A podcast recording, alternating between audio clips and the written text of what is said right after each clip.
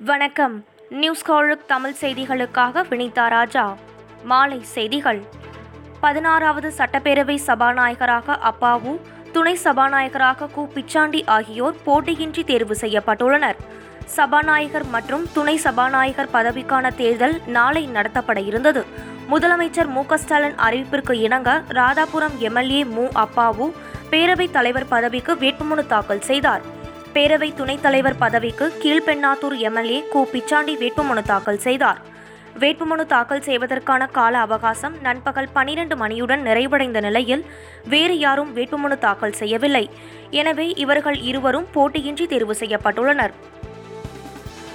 தமிழக மக்கள் இயல்பு வாழ்க்கை விரைந்து திரும்பிட நாம் அனைவரும் இணைந்து நிற்போம் என சட்டமன்ற உறுப்பினர்களுக்கு முதலமைச்சர் மு. க. ஸ்டாலின் வேண்டுகோள் விடுத்துள்ளார். கொரோனா பேரிடரிலிருந்து மக்களை காப்பதற்கு செயலாற்றுவோம். ஆளுங்கட்சி எதிர்க்கட்சி தோழமை கட்சி என்பதை கடந்து மக்களின் பிரதிநிதிகளாக செயலாற்றுவோம் என்றும் புதிதாக பொறுப்பேற்ற தமிழக சட்டமன்ற உறுப்பினர்களுக்கு முதலமைச்சர் மு ஸ்டாலின் வேண்டுகோள் விடுத்துள்ளார். மேலும் நோய் தொற்றை கட்டுப்படுத்தும் அரசின் முயற்சிகளுக்கு துணை நிற்க வேண்டுகோள் விடுத்துள்ளார். சட்டமன்ற உறுப்பினர்கள் அனைவரும் அவரவர் தொகுதிக்கு சென்று மக்களுக்கு உதவவும் வேண்டுகோள் விடுத்துள்ளார். ஸ்ரீரங்கம் ஜீயர் நியமனத்தை இந்து அறநிலையத்துறையே ஏற்று நடத்த உள்ளதாக கூறப்படுவது பற்றி அதிகாரிகளுடன் ஆலோசித்து விளக்கம் அளிப்பதாக அமைச்சர் சேகர் பாபு தெரிவித்துள்ளார். மேலும் ஈஷா யோகா மையம் மீதான புகார் குறித்து விசாரிக்க குழு அமைக்கப்படுமா என செய்தியாளர்கள் கேட்டனர். அதற்கு திமுக ஆட்சியில் தவறு செய்தவர்கள் யாராக இருந்தாலும் தப்பிக்க முடியாது என அமைச்சர் பதிலளித்தார். இந்து அறநிலையத்துறையே ஸ்ரீரங்கம் ஜீயரை நியமிக்கும் என சமூக வலைதளங்களில் பரப்பப்பட்ட தகவலை தாமும் பார்த்ததாகவும் அதன் உண்மைத்தன்மை குறித்து அதிகாரிகளுடன் ஆலோசனை நடத்திய பிறகு தெரிவிப்பதாகவும் சேகர் பாபு பதிலளித்தார். இந்தியாவில் தொடர்ந்து இரண்டாவது நாளாக கொரோனா பாதிப்பு குறைந்துள்ளது. கடந்த இருபத்தி நான்கு மணி நேரத்தில் புதிதாக மூன்று லட்சத்து இருபத்தி ஒன்பதாயிரம் பேருக்கு கொரோனா பாதிப்பு உறுதி செய்யப்பட்டுள்ளது. மேலும் பெருந்தொற்று தாக்குதலால் ஒரே நாளில் நாட்டில் மூன்று ஆயிரத்து எண்ணூற்று எழுபத்து ஆறு பேர் உயிரிழந்துள்ளனர். இந்தியாவில் பதினெட்டு மாநிலங்களில் தினசரி கொரோனா பாதிப்பு குறைந்து வருவதாகவும் தமிழகம் உள்ளிட்ட பதினாறு மாநிலங்களில் கொரோனா பாதிப்பு அதிகரித்து வருவதாகவும் மத்திய சுகாதாரத்துறை செயலாளர் ராஜேஷ் பூஷன் தெரிவித்துள்ளார். மேலும் பதிமூன்று மாநிலங்களில் ஒரு லட்சத்துக்கும் அதிகமானோரும் ஆறு மாநிலங்களில் ஐம்பதாயிரம் முதல் ஒரு லட்சம் கொரோனா நோயாளிகளும் சிகிச்சையில் இருப்பதாகவும் தெரிவித்தார்.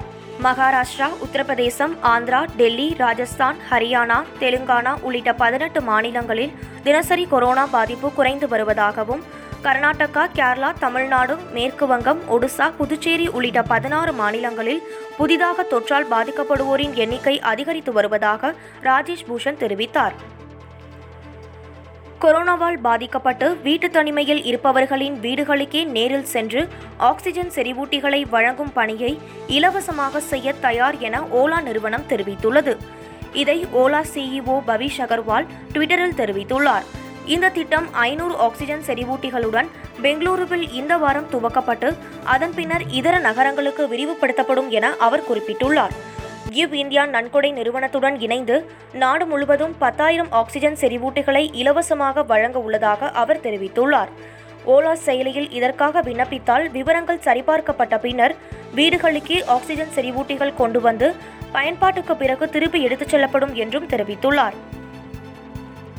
கொரோனா சிகிச்சைக்கு ரெம்டெசிவருடன் சேர்த்து பயன்படுத்தப்படும் தனது பாரசிட்டினிப் மருந்தை இந்தியாவில் தயாரிக்க லூபின் சிப்லா மற்றும் சன்ஃபார்மாவுக்கு அமெரிக்க மருந்து நிறுவனமான எலிலில்லி இலவச உரிமம் வழங்கியுள்ளது.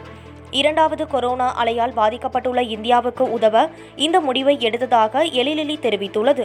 ஆக்சிஜன் உதவி இயந்திர உதவியுடனான சுவாச சிகிச்சை அல்லது எக்மோ கருவி பொருத்தப்பட்ட கொரோனா நோயாளிகளுக்கு ரெம்டெசிவருடன் சேர்த்து பாரசிட்டினிப் மருந்தை பயன்படுத்தும் அவசரகால அனுமதியை அமெரிக்க மருந்து தர கட்டுப்பாட்டு அமைப்பு எலிலில்லிக்கு வழங்கியுள்ளது.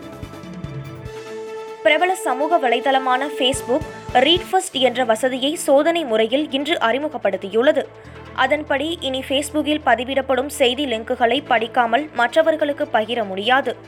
பயனர்கள் ஒரு செய்தியின் தலைப்பையோ அல்லது படத்தையோ மட்டும் பார்த்துவிட்டு செய்தியை படிக்காமலேயே அதன் லிங்கை ஷேர் செய்ய முயன்றால் அந்த செய்தியை முழுமையாக படிக்காமல் தங்களால் பகிர முடியாது என்ற பாப்பப் திரையில் தோன்றும். பயனர்களை முழுமையாக ஒரு செய்தியை அறிந்து கொள்ள வைக்கவும் போலி தகவல்கள் பரப்பப்படுவதை தடுக்கவும் இந்த வசதி பயன்படும் என ஃபேஸ்புக் நிறுவனம் தெரிவித்துள்ளது. தென்கிழக்கு அரபிக்கடலில் வருகிற பதினான்காம் தேதி புதிய காற்றழுத்த தாழ்வு பகுதி உருவாகக்கூடும் என வானிலை ஆய்வு மையம் கூறியுள்ளது.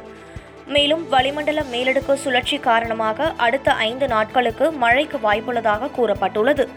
அடுத்த இருபத்தி நான்கு மணி நேரத்திற்கு குமரி நெல்லை மாவட்டங்களில் இடி மின்னலுடன் கூடிய கனமழையும் மேற்கு தொடர்ச்சி மலைப்பகுதி தென் மற்றும் டெல்டா மாவட்டங்களில் மிதமான மழையும் பெய்யக்கூடும் என்றும் தெரிவிக்கப்பட்டுள்ளது. வருகிற பதினான்காம் தேதி தென்கிழக்கு அரபிக்கடல் மாலத்தீவு மற்றும் லட்சத்தீவு பகுதிகளில் குறைந்த காற்றழுத்த தாழ்வு பகுதி உருவாகும் என்பதால் மீனவர்கள் ஐந்து நாட்களுக்கு மேற்குறிப்பிட்ட கடல் பகுதிகளுக்கு செல்ல வேண்டாம் என எச்சரிக்கை விடுக்கப்பட்டுள்ளது. இத்துடன் இந்த செய்தி தொகுப்பு நிறைவடைந்தது. நன்றி வணக்கம்.